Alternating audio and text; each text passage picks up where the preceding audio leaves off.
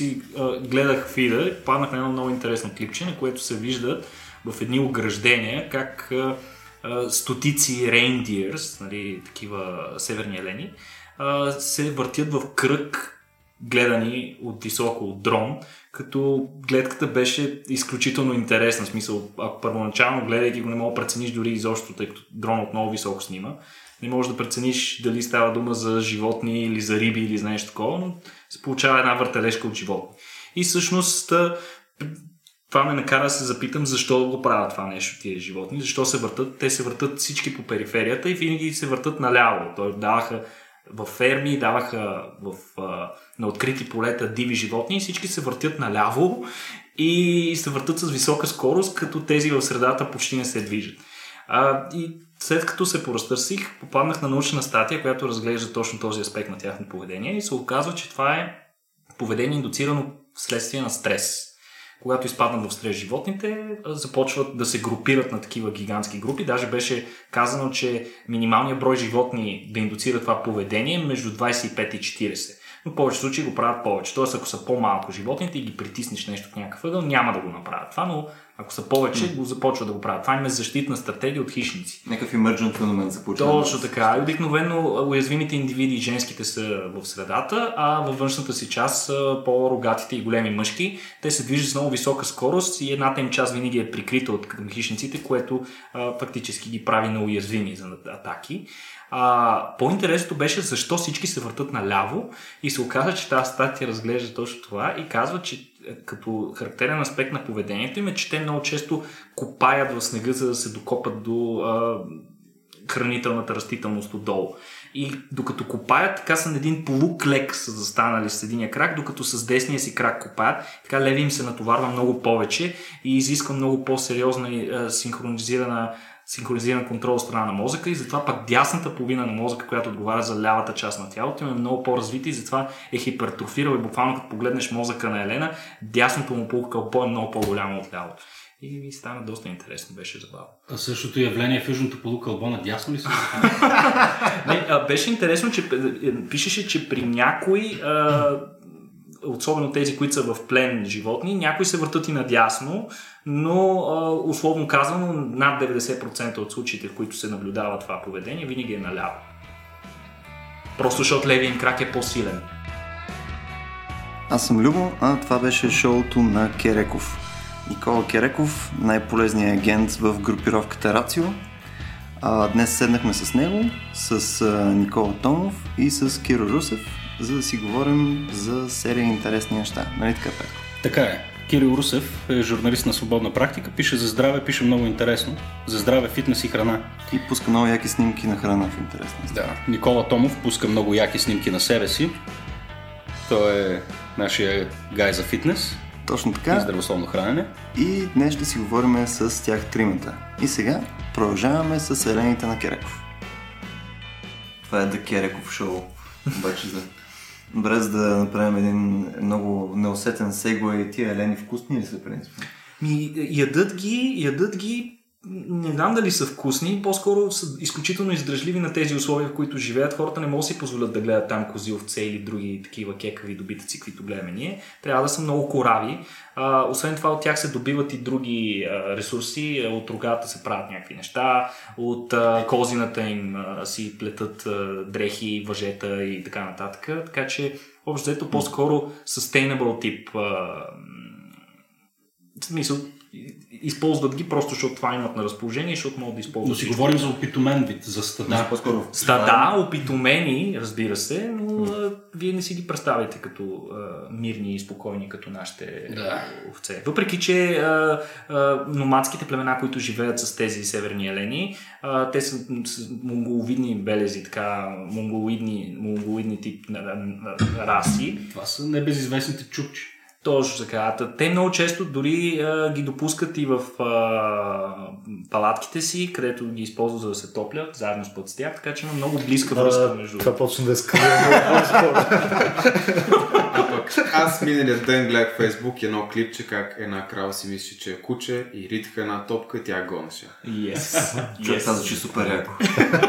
Беше успешно. Добре, но дивече, дивече месото би следвало да е по-вкусно от това на кравата или не? Пред- Доколкото вкуса е нещо субективно, Все нещо субективно. но, но, но, но въпреки това, месото от дивеч, ти си ял дивеч сигурно. Ами аз съм дивеч, бих казал, че е по-специфичен вкуса, просто защото е различен от това, което сме свикнали да ядем като култивирано месо с цел прехрана. Определено е по... изисква доста по-дълга термична обработка, а, по, жела, т.е. по възможност на доста по-ниска температура, за да има време там да се а, денатурират всичките тия протеини, да може да стане месото и крехко за, за ядене. Но да, наистина вкусът е нещо много индивидуално и предполагам, че а, за хората, които търсят а, по-скоро традиционния а, вкус, а, би било доста дори, Странно. дори да, отблъскващо за някой. А, така че... А това дали Кире, е бъди истински критик, кажи, че вкуса на ленското просто е по-див. С нотки на Никой, нещо. не, никой не ни е платил за това все още, така е че да. Но, но, но сме длъжни да отбележим, че в крайна сметка голяма част от домашните ни животни са селектирани в продължение на хиляди години, не само по това да достигат определен размер, ами и месото им да е доста крехко, а, следствие на което пък дивите животни, които се селектират по това да са силни, разполагат с друг тип мускулни влакна, които са много по-нагъст, много по-големи, много по-мощни, много по- така да се каже, това е една от причините а, а, на дивече месото да става на нещо като конци. Това, което вие оприличавате на конци, са фактически мускулни влакна, които са брутално Те са, силни де и много по-натренирани Да, животни, защото exactly. имат повече физическа активност, включително. Точно така. Добре, а, в смисъл, има ли някаква фундаментална разлика от нали, типа храна, което животните примерно ядат и да кажем, ако имаме дива крава и крава, каквото по дяволите да е дива крава, нали? Мисля, Има, има, има такива в Австралия. Айде да много да. Да, в, в, Австралия преди, тъй като те вече са ги опитомили, представи да, в кравата в Австралия, е, отделни индивиди, бягайки от съответното ранчо, са си развили така естествена популация и а. са еволюирали независимо. А, и, и доколкото съм чувал, са изключително агресивни като видове.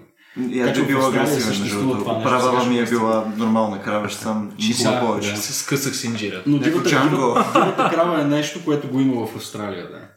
Поинта ми е смисъл, ако, ако си представим примерно една крава, която има различен лайфстайл, хранителен режим и така нататък, Да. пил месото и ще бъде ли фундаментално по-различно? Ами фундаментално по-различно едва ли ще бъде, иначе от гледна точка на хранителна стойност може да варират а, там нещата, особено по отношение на масно-киселинен профил на мазнините на а, животното. Знам, че има голямо значение какво са яли.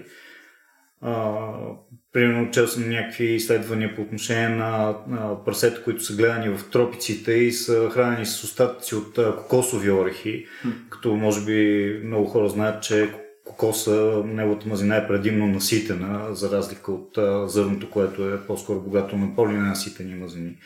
И съответно тази специфика на диетата се отразява и в а, мазнините Вкусовите на, да, на животното, като нали, по отношение на вкус не бих спорил, че има чак такова голямо значение, че може да бъде различен, но сега има всякакви такива регионални наименования за происход, включително нали, за иберийската свиня, знаем, която се храни с а, диета от жълъди и някои хора са склонни да се закълнат, че това има значение за нейния вкус, но всъщност най-голямо значение има самата порода.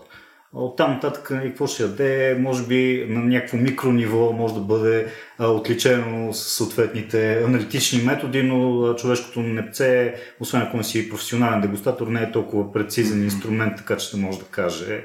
Аз а, това, което съм чел между другото по темата, защото съм, само че по никакъв начин не мога да реферирам или да гарантирам, че това е така, е, че всъщност важното нещо за едно животно не е специфично какъв тип храна яде. Примерно всички кошки трябва да дадат, измислям си царевица, а реално животното се храни с а, зърна култура, която е се отглежда и натурално расте в този регион. Тоест да е, да е локално, да е регионално, това, което става тренд и в хранителната индустрия. Тоест да се адаптирали конкретно тия Да, да, животни, защото основната теза е, че тези животни са живяли, еволюирали, натурално се хранили години наред с храна, която е локална и местна. И изведнъж, примерно, българските кокошки, измислям си, които са ядяли Авокадо. жито, да, авокадо.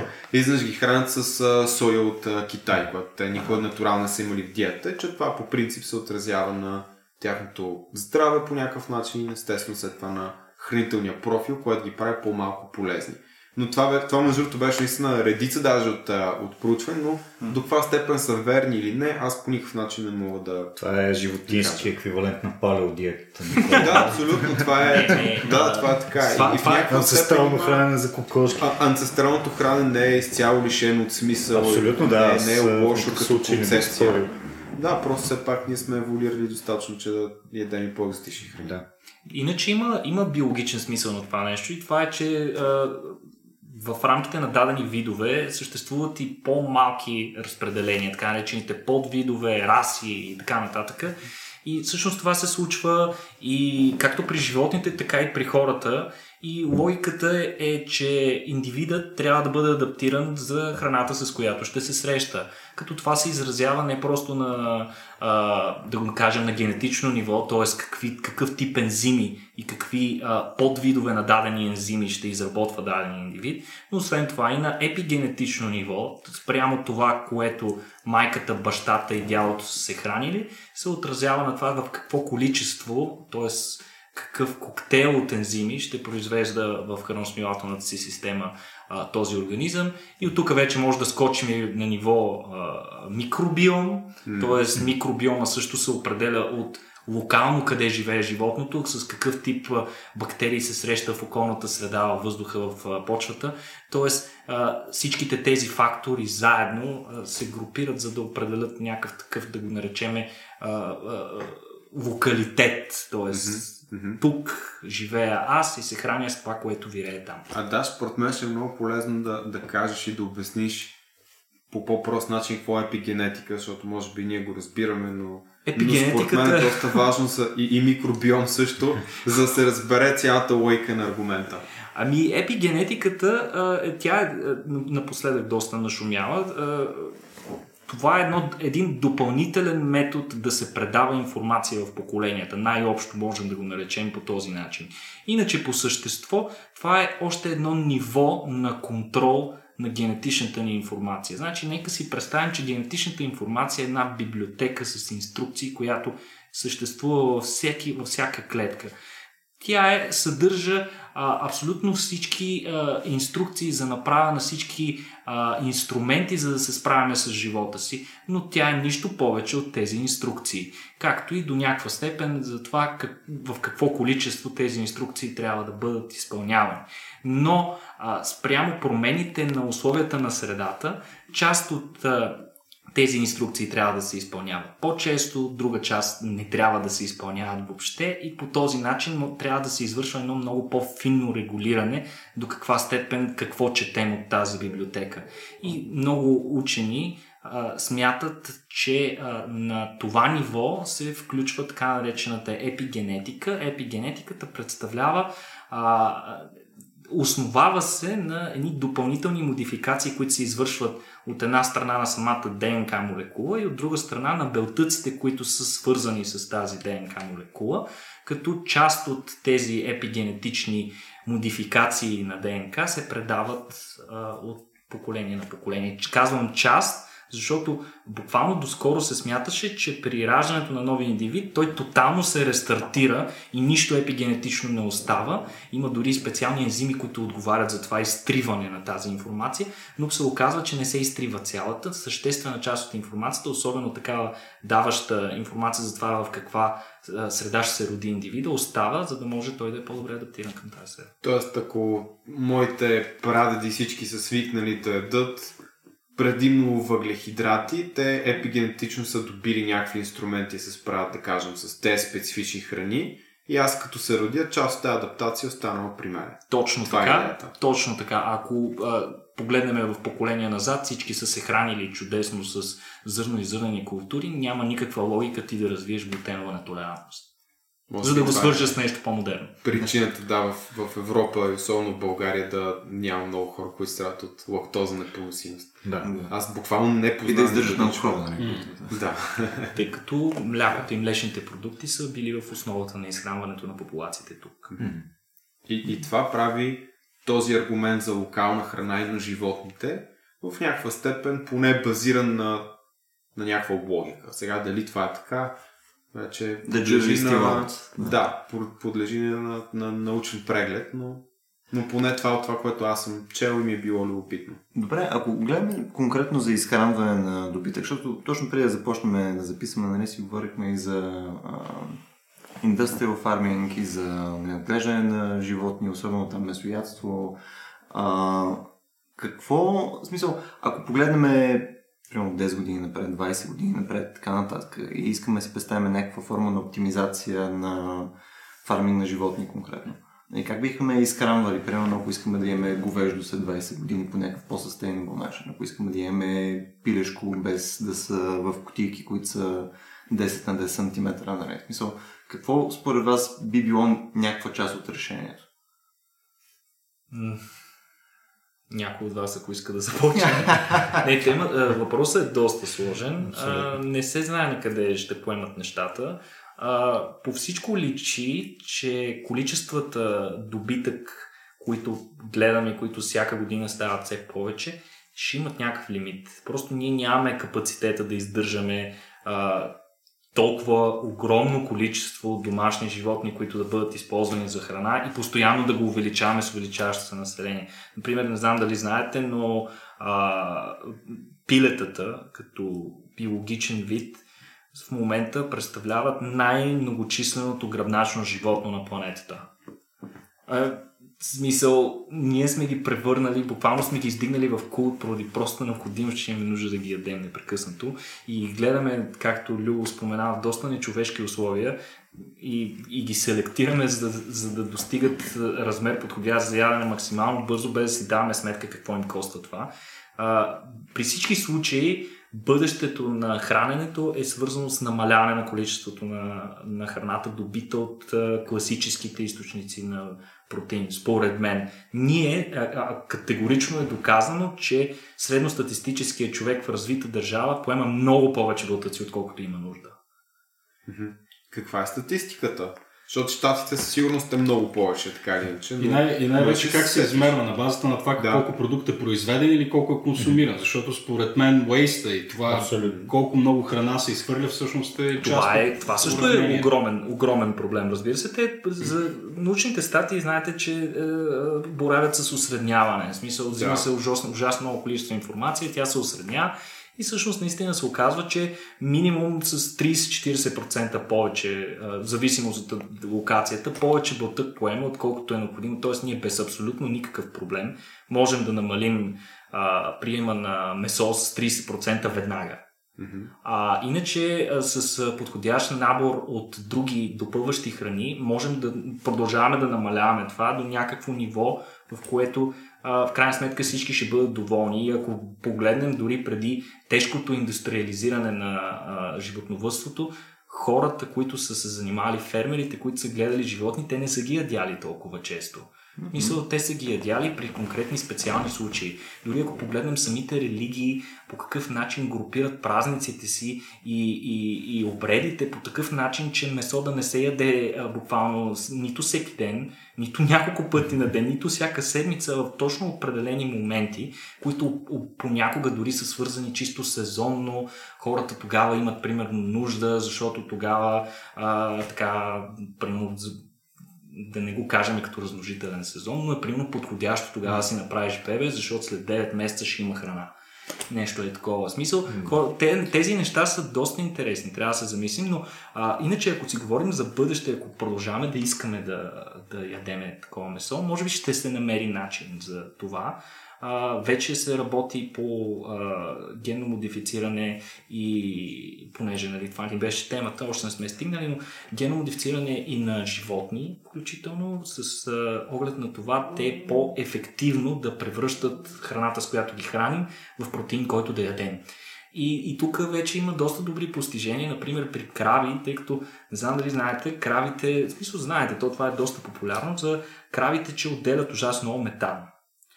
А, кравите отделят метан, защото в търбуха им, в един от стомасите, първия стомах, има бактерии, архибактерии и разни други метанотделящи бактерии, които просто там е много подходящи условия има за тях. И те са нещо като паразит, те са симбионт, разбира се, подпомагат с някакви ензими, но числеността им при всички случаи е много голяма.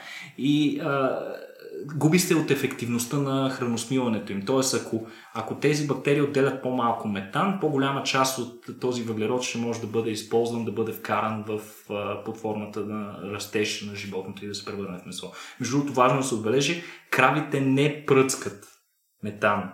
Е, това е наистина много важно. Това е много важно, много държа да го отбележа. Кравите го орикват, защото фактически метана се отделя от първия стомах, който няма директна връзка с дебелото червово. Наистина, трябва да прекъснем този подкаст на The Кереков Show. си, готвил ли си насекоми? Като говорим за бъдеще и альтернативни източници на протеин, това се спомена най-често като, като едно устойчиво решение. Ами да, макар че а, не, не съм готвил, първо да отговоря на въпросите. Не съм и ял. А, знам, че ни, а, мои познати бяха донесли от Тайланд един чипс, който бил много як, но той така и не стигна до мен. Явно е бил як, Да, значи. бил е, бил е добър.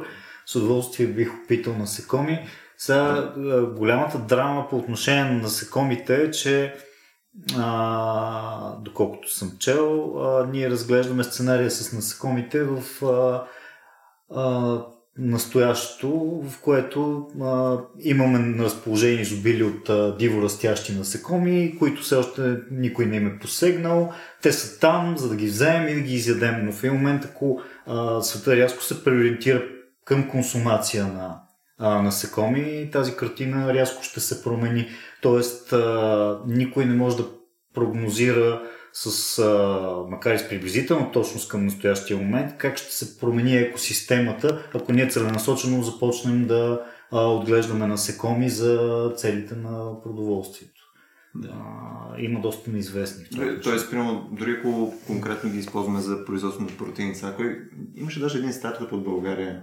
Да, те правят, да. да, те правят брашно от насекоми, което да бъде добавено като допълнителен източник на протеин към а, храната на животни за фураж. М. Но иначе доста се работи в момента, а, включително се разработват и а, затворен тип а, ферми за насекоми. А, нещо, което а, Киро не спомена като голям проблем при отглеждането на насекоми, е, че а, те изграждат външната си покривка от хитин, буквално, а пък хитина се оказва, че при бозайниците е много мощен имуномодулатор и действа на имунните клетки и ужасно много хора, които работят в отворен тип ферми, вече има данни и научни статии за темата, голям процент от персонала развиват доста алергии. Особено алергии към пипане на повърхности, в които са живяли Ще насекоми. ги пипнем с CRISPR. И за това, да, да, между другото, не знам хората ли да пипаме или насекомите, ще трябва да се прецени това. Но... Да, но не е в Китай да го преценяват. Но в, в насекомите има, има доста хляб, ако трябва да бъдем Ага. честни. Аз съм, аз, съм много, аз съм много запален по насекоми, просто до този момент не съм имал възможност да ям, много бих искал да пробвам. Чул съм, че са страшни а, като вкус, има огромен набор различни видове насекоми, които се ядат и по-голямата част от общностите по света се хранят с насекоми по един или друг. Аз съм ял протеинов бар с а, туцка кълци. Нямам вътре в протеина и не правих абсолютно никаква разлика с стандартен бар.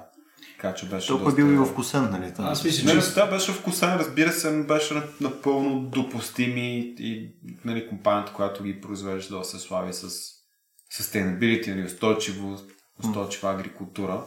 И Пе- Петко, ако искаш ти кажи първо, аз после имам нещо да добавя. Ще да добавя, че начина по който масово се, се готвят всъщност тия насекоми, не знам доколко позволява каквато и да била вариация в вкуса, защото обикновено в Тайланд конкретно, като Ей, отидеш, то е deep fried с, Да. с, с соли подправки. Така че аз тогава опитах само с какалец, не, не съм правил някакво особено сравнение, но... Аз нали, паяти съм имал, да. Да, но като цяло, като цяло предполагам, че няма разлика, просто заради начина по който биват приготвени. Да, то начин на при, приготовление от здравословна гледна точка е доста Да, важен. недобър. Може би това е Да. буквално най-неприятният начин за готвене на храна, който съществува. Не да се пържи, особено в, растително, в растителна мазнина. Иначе аз, ако се върна на темата, ще разгледам от малко по-различна гледна точка въпроса, защото все пак и, има основен бекграунд е економически. И реално тук трябва да се задействат доста политики, които не да забраняват, защото рестрикцията никога не е била решение за нищо, но да изградат такава система, че правилни избор на хората те сами да контролират колко ядат и от какво. Така че те сами, за тях най-добрият избор да е, да, пример, да не изхвърлят толкова храна, да ядат по-малко месо и така нататък, да са по-природосъобразни. И един много прост пример, който всички могат да разберат, например в доколкото знам в Швейцария със сигурност и някои част на Германия, няма данък смет, просто има само един тип турбички, които могат да се използват за буклук. И в Швейцария, например, 10 такива малки турбички за буклук струват около 25 франка, което е около 25 евро. Тоест ти, ако искаш да, можеш да не си компресираш или компостираш буклука, обаче ще плащаш доста сериозно количество пари за едни турбички. И там абсолютно всеки човек, като изпие една бутилка вода, смачква я, нали, компресира, за да може все пак да направи и работа на хората по-лесна. И по същия начин Да друг пример. Да, естествено, друг, друг пример в, а, примерно в, а, ако някой от вас е бил на, на ресторант, който е all you can eat, обикновено в чужбина, ам, там така е направена самата система, че ако оставиш храна на чинията, тя се плаща. Да, и ако това се приложи в абсолютно всеки един ресторант, няма да има нали, мешана скара за 8 човека си поръчат двама и да не изядат и след това тя се свърля, защото сметката ще бъде четворна, а всеки ще влага малко повече мисъл върху това колко яде и какво изхвърля. И това са, според мен, изключително прости механизми, които могат да повлият най-бързо и най-съществено на хората. Защото буквално в наш интерес става ние да сме по-природосъобразни, да сме по-пестеливи и така нататък. Но едновременно с това винаги сме изкушени да търсим технологичното решение, вместо да си променяме поведението. И то се отнася за всякакъв вид проблеми, които Естествено, да да, аз- аз, Всеки чака Елон Мъск да го измисли, аз през това време ще правя каквото винаги съм правил. Ами да, това между другото много интересно може да го пренесем особено и, и с Никола тук към а, концепции от като цял човешки организъм как, как а, функционира, ако говорим за примерно хомеостаза и остаза, каква е разликата? В един случай се опитваме да ограничим един стимул или един ресурс така, че той да е по-наличен, а в другия случай търсим всеки възможен начин, който е на разположение да разпределим ресурсите по-адекватно. Най-просто казвам сега, да, ще ти можем да поправиш. Не, не, не. Прав си, съгласен съм с тебе. И вероятно в съвремето с увеличаването на броя на населението ще трябва все повече да се съобразяваме с ефективността на използване на ресурси и каква част от тях ги изхвърляме, какво се случва с нещата, които изхвърляме, защото това не трябва да забравяме, че представлява и ресурс. В него има ужасно много останала енергия, която не е използвана. Тук, например, отглеждането на насекоми е много подходящо, тъй като те са доста по-непридирчиви към ресурсите, с които се хранят, така че някои от тях дори могат да бъдат, да предположим, че в близкото бъдеще могат да бъдат модифицирани така, че да ядат и пластма, някои от по-лесните за смиване пластмасови отпадъци, така че да ги превръщат в храна, което ще бъде супер. Това ще е уникално. Това няма ли да е много притеснително за хората, които са, о, тия насекоми са хранени с пластмаса, аз фактически ям пластмаса. Зависи от как, по какъв начин е направена пластмасата. Вероятно всичко трябва да се адаптира към От вкусната пластмаса. но, но, но мисля, че ние ще добиеме доста повече опит в това отношение, като започваме да живеем в затворени хабитати в космоса, където не можеш да си позволиш да фърляш нищо. Всичко трябва да бъде рециклирано на 100%, защото няма как да докарваш непрекъснато нови ресурси. Добре, Да. има ли някой вас попада ли на статистика за разлики при знам, в Азия спрямо Европа, спрямо Штатите за food waste? Мисля, има ли някаква разлика в отношението към food waste като цяло там? Но дали някой може да го измери адекватно това нещо? Между другото, убеден. доколкото знам, се измерва, защото съм попадал просто на статистики. Естествено, те са някакви статии в а, сайтове, нали, които са по-жълти тип шок, разбери точно колко изхвърлят американците. Такъв тип статии, но все пак там се цитират някакви статистики, които обикновено идват от някъде, дали от достоверен източник или не, е съвсем друга тема. И обикновено щатите водят доста сериозно.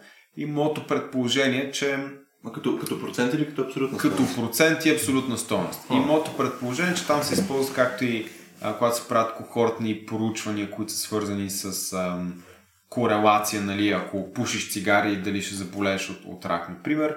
просто дават едни въпросници на, на хората и, и ги питат, добре, ти в последната година колко месо си изхвърлил.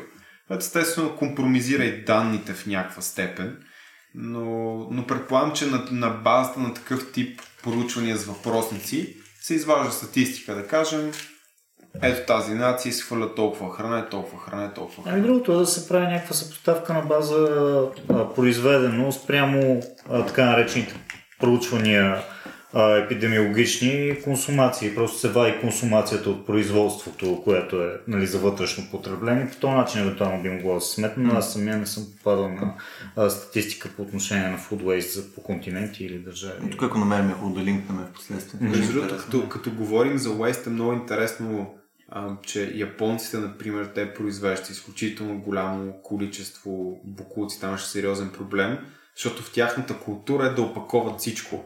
Да. И ако си купиш котия с бомбони, първо, че котията е опакована, след това всеки бомбон е опакован индивидуално, това увеличава рано футпринта много сериозно. Ами да, и включително и а, културата на хранене има огромно значение, също колкото на по-напреднала на нация, колкото повече заведения за хранене има в съответния там държава или континент, предполагам, че това също има голямо Така е, а, значение за количеството изхвърлена храна специално. Между другото, ако се върнем на темата, има и, и ресторанти, които в момента с това, което правят, е, че завъртат кръга доста. Т.е. те изхвърлят, не изхвърлят храна, а компостират и използват за да наторяват почва, която те притежават, за да произвеждат храна, която М. после сервират в ресторантите. Имаше, а, това може да се провери в интернет, един ресторант в, в Испания, Северна Испания, там където е страната на баските, който е даже с няколко звезди Мишелин отличен, със сигурност, но той е доста устойчив, защото се използва основно зелена енергия, нали, пре- преработва се водата стотици пъти се преизползва, компостира се всичко, отглежда се всичко с възобновяеми източници на енергия. Изключително интересен експеримент, който показва, че всъщност е възможно да се постигне много високо ниво на ефективност в сравнение с традиционния модел. Включително бях чел, ам, нали, отново не мога да дам цитат, не, мога, не съм и сигурен дали, дали е правдоподобна информацията, но за един хранителен магазин, не помня в коя страна беше, за какво става въпрос, който буквално отново взима цялата храна, която се изхвърля от магазина и на, на последния етаж на сградата, в който е този магазин, хората, които притежават магазин, са направили градина. И те компостират храната долу от магазина, качват я горе, засаждат някакви растения и, и определени храни, които после се продават в магазина. И отново много креативен начин за употреба на Това ми излишък. звучи като някои практики, които баба ми на село практикуваше. Храната не се изхвърляше, да. се храняха кокошките с нея. Естествено, да. Да. Че... Е, Което между другото, тук само малко отворя една скоба. На мен това с кокошките ми звучи като много добра идея. Ама това с компостирането не е ли малко тежка хипстерия? Uh, just saying. Нали, каква е ефективността на това нещо? Пълно хубаво. Имам, имам магазин за плод и зеленчук и почва да ми се развалят бананите. И ще ги компостирам. И пълно това го правя консистент. И пълно на месец колко, колко компост съм произвел. Мисля, това е, е... Защото има някои неща, които работят at scale. Добре. Пълно, ако имаш някакво укрупнение на компостиране, пълно, ако всички магазини си изсипват някъде развалените там храни, неща и така нататък. И съответно някой ги компостира укрупнено и сега ги разпределя през някаква дистрибуционна мрежа и така нататък. Докато ако Чичо ви люби просто това да ги компостира, нали смисъл, колко, колко добра идея е това, не е малко по-скоро като на хартия звучи като добра идея, но реално е все така. Ми, всъщност, компостирането по същество взима за модел естествения кръговрат на веществата в природата. То не е нещо, което ние сме го измислили, не е хипстерия в истинския смисъл на думата, защото в такъв случай и природата е хипстърка. Защото, Което е яко защото фактически всички а, органични вещества а, рано или късно минават през този кръговрат, завъртат се и отново се връщат в организмите, като стъпаловидно преминават от едни в други. А, проблемът на компостирането, както и като цяло проблема на ефективното използване на хранителните ресурси, е, че че а, производителите нямат а, конкретен стимул за това. И причината е, че компостирането като такова а, отнема доста време. Това е един процес, който е, а, нека го наречем ферментация, но той е доста по-сложен процес, в който участват различни бактерии и така нататък. Освен това, не всяка храна се подлага на един и същи тип компостиране, т.е. трябва да имаш допълнително разделяне. И тук вече идва проблема с цената на труда, когато цената на труда е високо и това нещо вече излиза нерентабилно. Примерно излиза по-рентабилно на маскел да произвеждаш нещо на ново. Тоест, за да имаме стимул да бъдем достатъчно ефективни за, в отношението си към храната, трябва да има недостиг на такава. Когато има недостиг, както е било при бабата на Петко, всичко се прави много по-разумно. Когато имаш свръхизобилие, свръхпредлагане, нещата с разумността някак си остават на заден план и, и печалбата отива. Или да се създаде по някакъв начин инсентив. Инсентив, да, чрез да, такси. финансов. Защото, примерно, ако решиш да съдиш нови домати вместо да компостираш старите и на новите домати имаш ДДС, примерно 50% на компостираните 0, изведнъж няма да е по-ефтино да правиш нон-стоп да съдиш нови домати, ще почнеш да правиш евентуално някаква комбинация.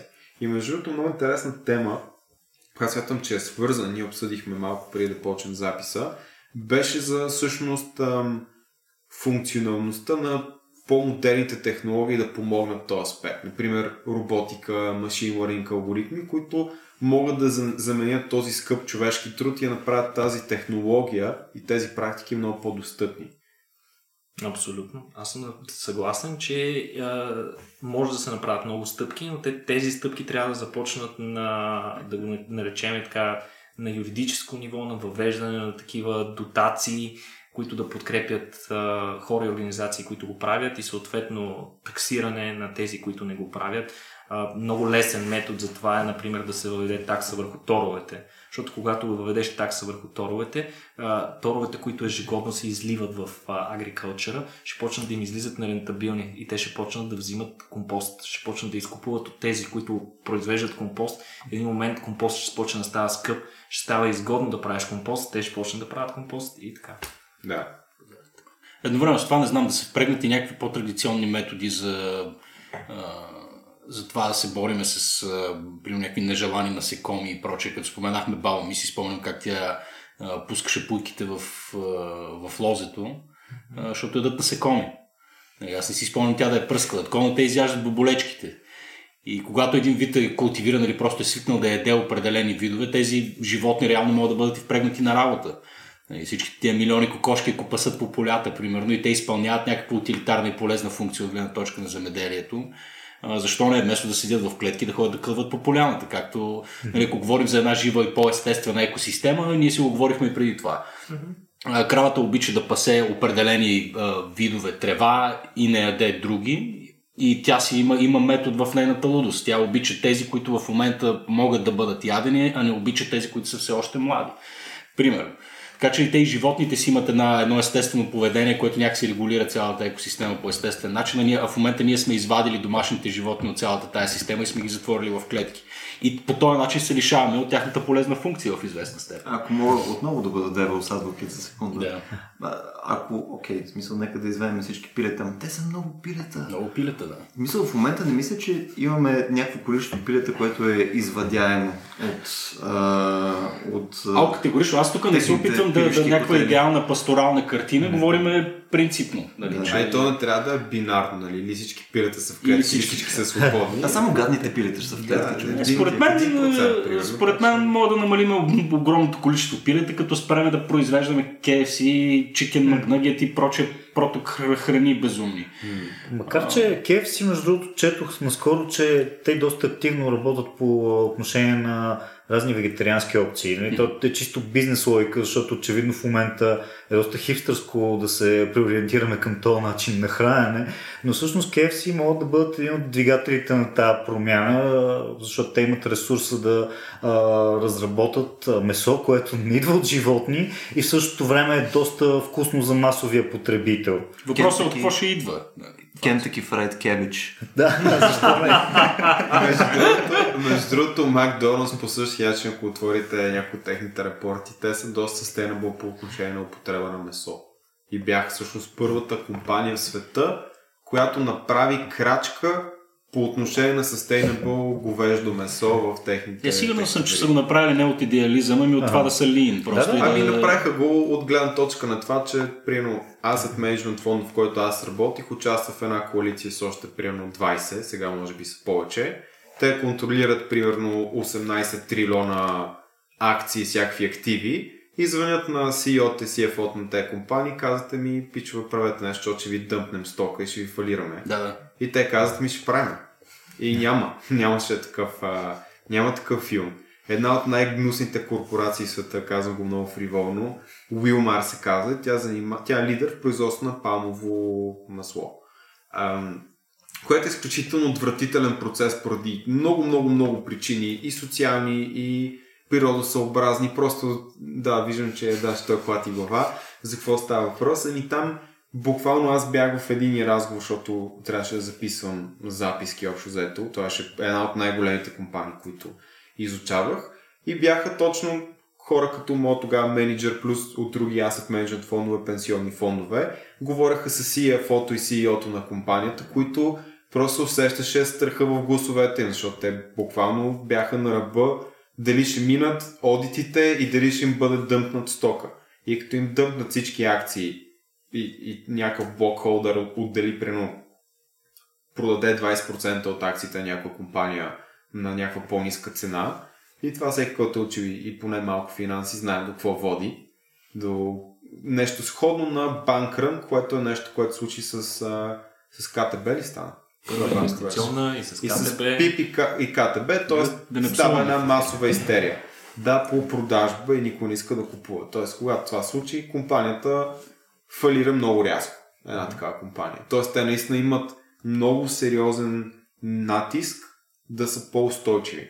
Въпросния инсентив, за който говориш. Въпросният ти. инсентив. И той е подкрепен и от економическа логика, защото това, което се случва в момента е, че една негативна новина в този глобален свят, който е много свързан, може да предизвика огромен риск. Примерно, ние сме, измислям си, Nike и сме много готини 91, защото ако се срути някоя сграда в Бангладеш, докато стигне до България тази новина, ако стигне, отнема едни години. И когато е 2019 и сграда с 1000 човека в Бангладеш се срине, буквално след 3 минути някой ми е пратил новината и аз се виждам и като потребител му кажем и аз нямам и от утре. И това означава, че една компания глобална е изложена на много голям риск от точно такъв тип неустойчиви практики. Ако примерно сега разберем, че измислям си Несле в детските формули са сложили супер много измислям си алуминий и този алуминий е токсичен за тяхната нервна система, примерно. Измислям си буквално и всички майки решат, окей, ние няма купуваме формулите на Несле и поне в по-развитите държави, където има избор.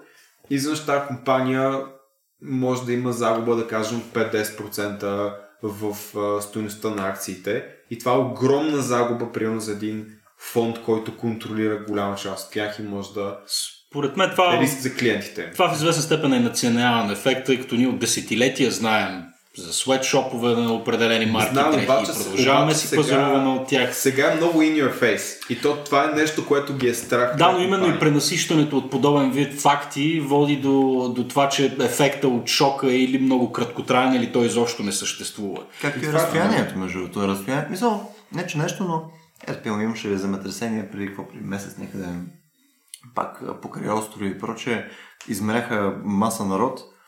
Честно, it didn't bother me that Ама much. то ти си, ти си чудовище, е. то е различно Да. Да, ето Ме, мисъл, въпроса, никой не беше е- съкрушен около мен, just saying.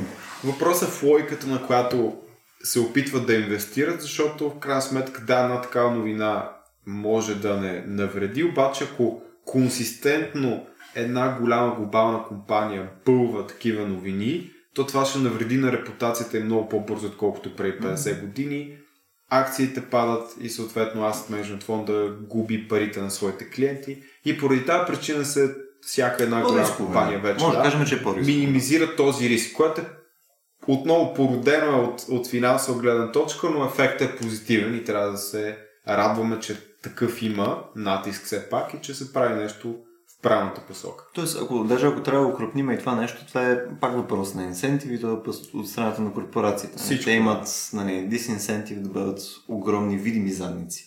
Поне. Ами, да, ако, ако вземем примерно първият принцип на, на економиката, въпреки че може да се, се спори, че хората са рационални същества по принцип и реално всеки път избираш това, което е най-добре за теб. И оттам нататък, ако се гмурнем в Game Theory, което е на, на Джон Наш прословата теория, могат да се направят доста сложни така наречени игри, винаги има опция, в която ако се нагласи системата и играчите и човек, който прави играта, в случая да кажем държавата, която прави политиката, печелят. Както е пример, с който по-рано дадох с а, а, таксата за смет, която е под формата на турбички. И тогава и държавата печели, и хората печелят и реално за тях това е по-добрият избор да си смачкват всички бокуци, да не нали, са по-природосъобразни. Така че винаги реално нещо, което аз научих от тази работа, че ако играта не е нагласена, така че всички да печелим, винаги нещо някъде се чупи, колкото и някой да има добри намерения. И специфично, между другото, любопитното беше, че в агрикултурния сектор, по отношение на права на хората, винаги на горните нива или в готините офиси, в държавите, хората са много, много искрено искат да променят това да няма детски труд, да няма робски труд и опираме до това, че те наемат някой, който наема някой, който наема някой на полето в а, Индонезия, който казва, много ме кефи вашата политика, обаче аз тук ще си кеширам всичко в джоба, ще наема 10 семейства и ще им взема паспортите и ще ги третирам като роби. И ти си мислиш, да, аз направих политиката, всичко е точно, но отново играта не е направена така, че да има кой да следи да накаже този човек. И ако в неговия най-добър интерес, примерно той се възнаграждава не за количеството примерно палмово масло, което е произведено, а метриката по която той се възнаграждава е количеството хора и семейства, на които той е помогнал да имат добър живот, тогава неговото отношение ще се промени.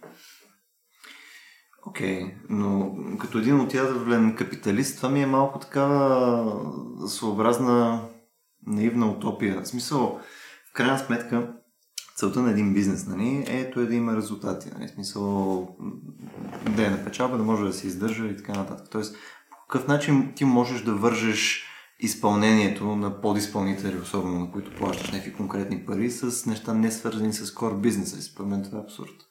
Според мен няма как да се. Виж, не, не, не е невъзможно, със сигурност е трудно, сигурност отнема време, но може да се разгледат примерно действията на, на Nestle, специално когато става въпрос за кафе и какао, които са много специфични култури, които не могат да се отглеждат монокропно.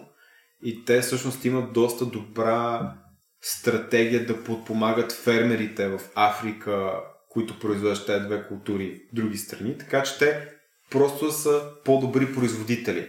Да си минимизират разходите, да печелят повече, да произвеждат повече на един квадратен метър площ и така нататък. И реално това е, това, това е капиталистическия начин. Ти просто даваш знания, помагаш на твоите производители да са по-ефективни mm-hmm. и да могат да ти продават, да кажем, повече стока на по-ниска цена, което и за тях ще е ползотворно. Въпреки, че получават по-ниска цена, примерно на килограм, те произвеждат повече същите ресурси.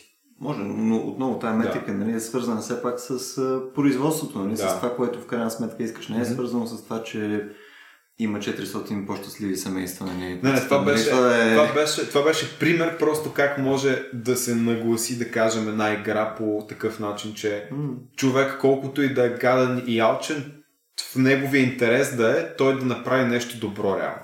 Да, и в крайна сметка трябва да отбележим, че като понеже Любо спомена, че основната цел на бизнесите е да генерират някакъв продукт, дали той ще е под формата на печалба или нещо друго, но трябва да кажем, че освен директната финансова печалба, това, което започва да става все по-важно за фирмите и което ги кара да се обединяват и така нататък, е, че фирмите, освен печалба, генерират и репутация.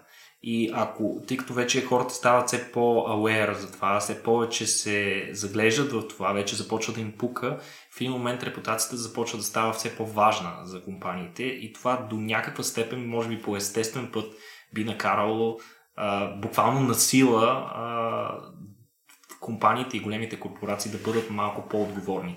Но в, в момента, в който има някакъв вариант, по който те могат да бъдат безотговорни и да имат голяма печалба, т.е.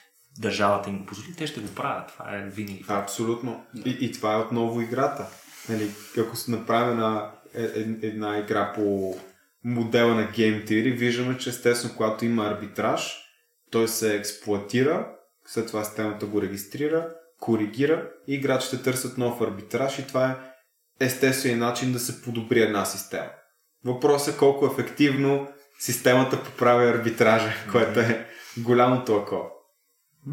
Е, за сметка на това, поне за момента, тази система, още известна като капитализъм, май май работи най-добре. Just saying. Виж, аз, аз нямам нищо против. Аз също, ако мога да се асоциирам, по-скоро съм капиталист, така че... Сега знам, че за капиталисти като вас, то това е темата бума, ролята на държавата според мен не трябва да се подценява. а, особено когато нали, говорим за политики за устойчиво развитие, сега се сетих в... А, скоро ще приемат някаква европейска директива, в която ще задължат производителите на определен вид техника, домашна техника, мялни машини, перални и прочее, произвеждайки продукта, те да да дадат възможност на потребителя сам да оправя някои от елементите на, нали, на съответната перална, когато тя се щупи. Тъй сега всички знаем. Нали, новата ми мялна, аз мога само да я гледам, ако тя не работи. Няма болче къде да развиеш, няма филтър, който да смениш, има един мъркуч, който евентуално с него може да си играеш. Също въжи и за новите автомобили и за всяка вид нов техник. И за това според мен демонстрация и за това е как... Сега не искам да бъда диаболичен, не всички фирми залагат нали, това, че като ти си щупи нещо, ти задължително ще ти ще го купиш, да си купиш ново. Но въпреки това, нали, това е един пример как държавата принуждава а, фирмите да, да използват практики, които, които реално ще допринесат за едно по-устойчиво управление на ресурси и за, и за малко по-отговорно консуматорство. От друга страна, самите фирми започват да се принуждават една друга, тъй като когато излезе репутация на много фирми, че го правят пък една да. Няма да я назовавам, която логото й е прилича на популярна, популярна а, плод. Плод, да, да кажем леко отхапан. А, но когато само една фирма не предлага тази услуга, това а, подрива доверието в нея. Да, При всички да. случаи и ги притиска и те да започнат да адаптират подобни политики, които могат да са против философията им, но това е един от начините им да останат на да. пазара. Иначе това е изключително модерно да се а, вкарат производителите, а, да, да, да, да им се вмени отговорност не само до момента, в който избълват продукта на пазара, а за целия му живот на слонетата. цикъл, да. Тоест, той, те да поемат отговорност дори след като той се развали и когато се превърне в един отпадък, те отново да бъдат отговорни за този отпадък. И по този начин те ще започнат да произвеждат неща, които да се развалят по-малко. Да. Тоест, то, много то, стигаме че... до, до това, че трябва да има някаква система, която така регулира нещата, че да е в твой най-добър интерес, дали си компания, група от хора, сдружение или компания, ти да правиш това, което е най-добре за всички. Да. И в момента, в който стигнем това ниво на развитие, че можем за повече неща да кажем, окей, за мен е по-добре да си компостирам букука, да го пращаме там, защото иначе плащам или някакви ограничения за компаниите по-добре да са по-природосъобразни, да направят а, компютри и телефони, които се чупат по-лесно, да кажем, или по-лесно стават обсолит, тогава евентуално производителността ще стане по- и ефективността по-скоро ще стане по- по-добра. И да, вече любо да не ядеш помело в зимата, да ядеш туршия. да се храниме сезон. Да, между другото аз много, много вярвам в това и зимно време ям основно кореноплодни, които би трябвало сега са налични по принцип. Защо не казваш, да напарени картофи? Смисъл, са... Да, не, спокойно, няма проблем, аз просто... Значи да. почва няма така. Добре. А, само едно малко коментар, че честно, оставам се следното впечатление, че според вас първо компаниите правят продукти, а, по начин по който те със сигурност очакват да се щупят в рамките на година, две, три и така нататък.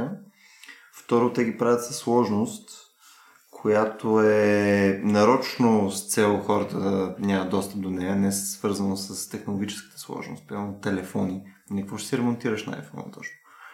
А, да имаш способността сам да си спъниш панела, например, не е, не е чак такъв стреч. Може, но, но в крайна сметка... Не говорим да си смениш чипа. Така е. Но, ако погледнеш прешерите, които са върху тези компании, какви са? Те в крайна сметка трябва да имат конкурентен продукт.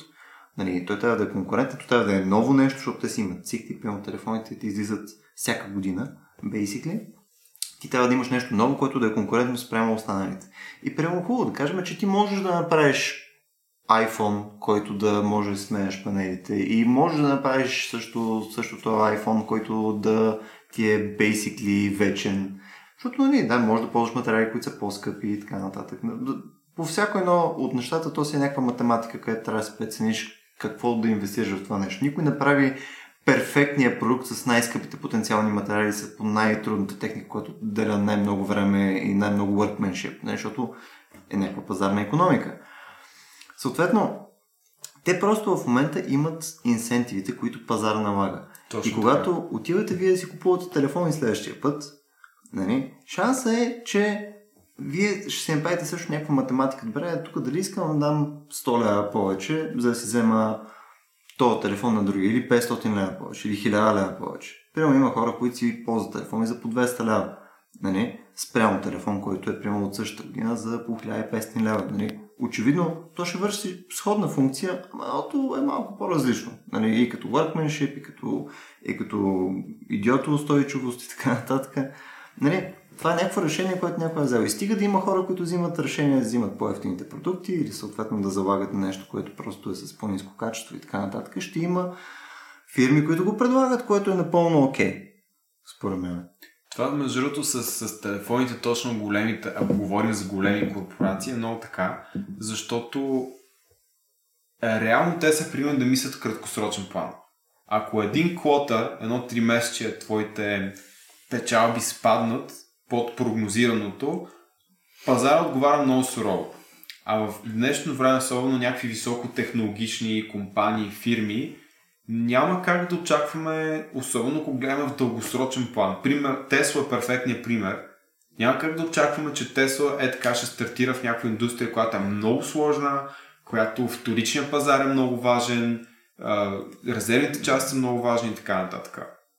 Обаче ето, че дългосрочната стратегия, въпреки всички ups and downs, показва, че е възможен такъв модел. И ако компаниите не са пресирани от системата, да кажем, ам, или по-скоро от инвеститорите, в случая на всеки 3 месеца да им режат главите за това дали са направили, са постигнали а, резултати финансови, тогава може да има малко по-различна различен начин, по който и ние като потребители всъщност интерактваме с, с компаниите, по различен начин възприемаме продуктите и така нататък. Самите продукти могат да са по-различни.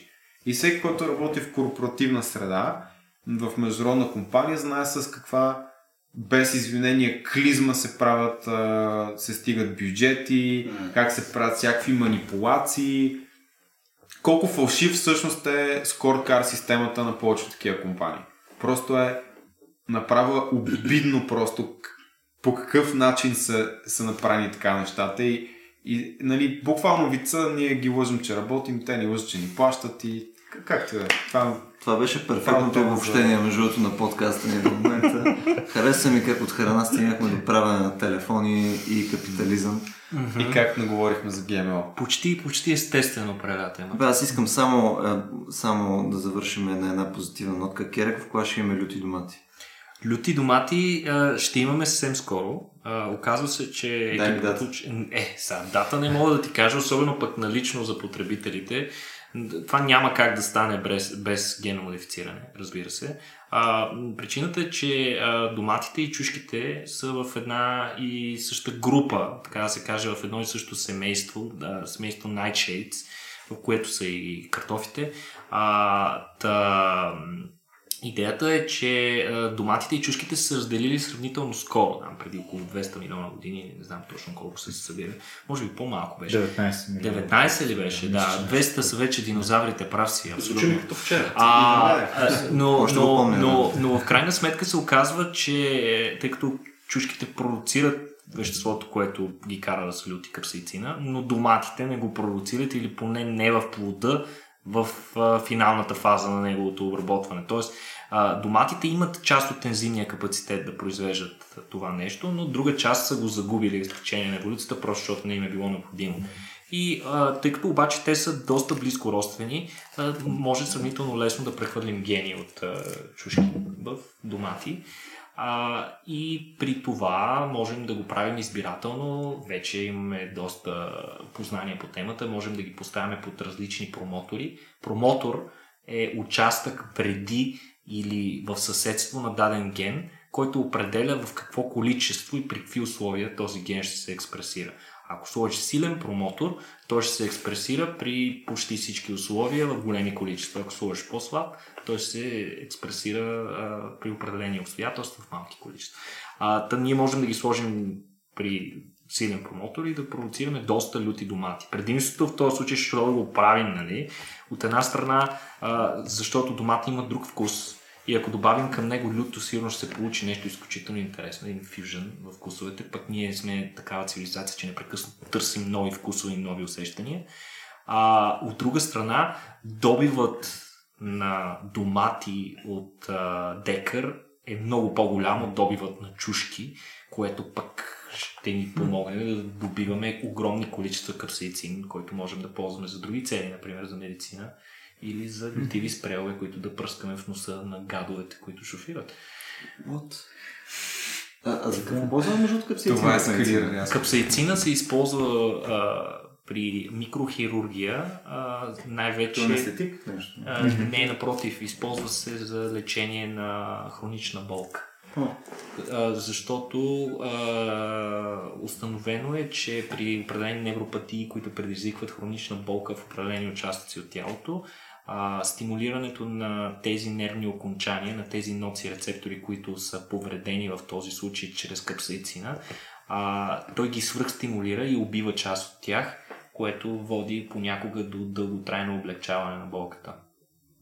Общо начин по който изграждаш толеранс към люто, колкото повече люто и по-често ядеш, изведнъж ставаш толерантен и можеш по-люто и по-люто.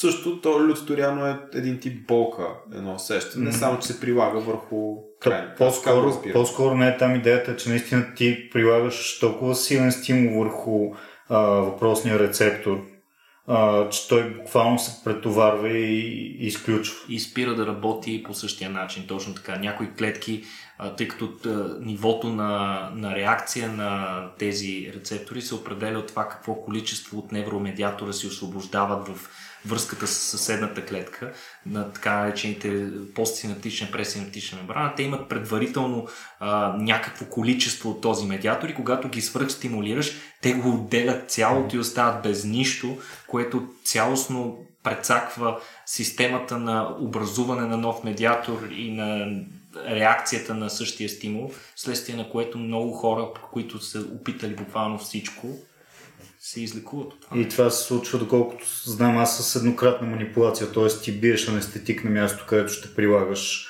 капсаицина, след това прилагаш капсаицин, т.е. така, че да обезболиш мястото, за да не се побърка човек от болката от самия капсаицин. Да. Администрираш капсаицина, той претоварва рецепторите, те спират да работят и там нататък следва живот без болка, поне в идеалния случай. Което може да реши а, до някаква степен и проблема с а, опиоидната криза, заради която много хора, особено в щатите в момента... Немалка част от Това е, това е много яка тема с цял подкаст. Това, това е с люто към победа. Да, така че... Люти домати. Да, Лютите лютите домати са врата не просто към по-интересен вкус на масата, но и към а, някакви медицин, медицински адвансментс, които са... И към най-вероятно А, доста да. по-интересна лютеница. Абсолютно. А, да, е. Или гуакамол. Няма И домати. Хубаво да. Това, лютите домати отвориха вратата нали, към толкова много неща. Аз викам ние да затворим вратата на този подкаст. Момчета, благодаря ви много, че дойдохте днеска. Мерси. Това с капитализма беше странно, но лютите домати го спасиха. И до нови срещи. Бай. Скоро. до скоро.